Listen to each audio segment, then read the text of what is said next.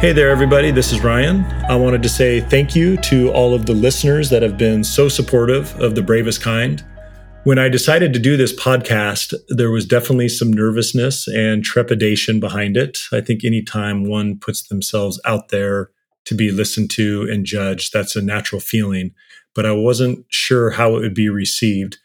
And the amount of feedback and support that I have gotten up to this point has been overwhelming. And quite frankly, it's been humbling. I have heard from people that I haven't spoken to in years. People have reached out via Facebook or Instagram, email, text messages, uh, letting me know how much they've enjoyed the show and how much it's impacted them.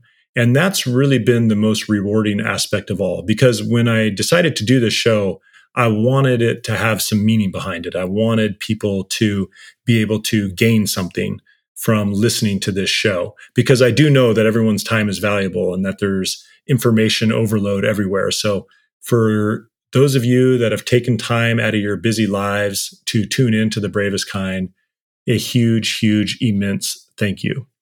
I do want to let everybody know that we will not have a normal episode this week. I'm actually taking a lieutenant's promotional test with the Kirkland Fire Department where I work.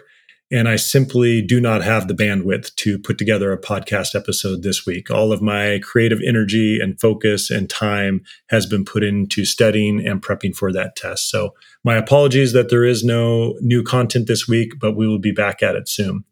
I also wanted to say thank you to all of the guests that have appeared so far on The Bravest Kind. Your willingness to be open and honest and raw with me has been truly incredible. And so, thank you for your time. Thank you for your willingness to share your life stories and your life philosophies. And I hope that you have enjoyed the experience of being on the show as much as I did on the other side of the microphone.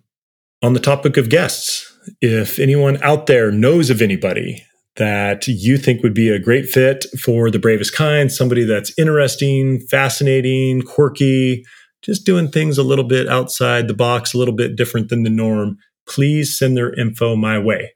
You can reach me, Ryan at ryansheaffer.com. Sheaffer is spelled S H E A F F E R. So again, that is Ryan at ryansheaffer.com. And I would love to learn more about any potential new guests and reach out to them if it seems like it would be a great fit.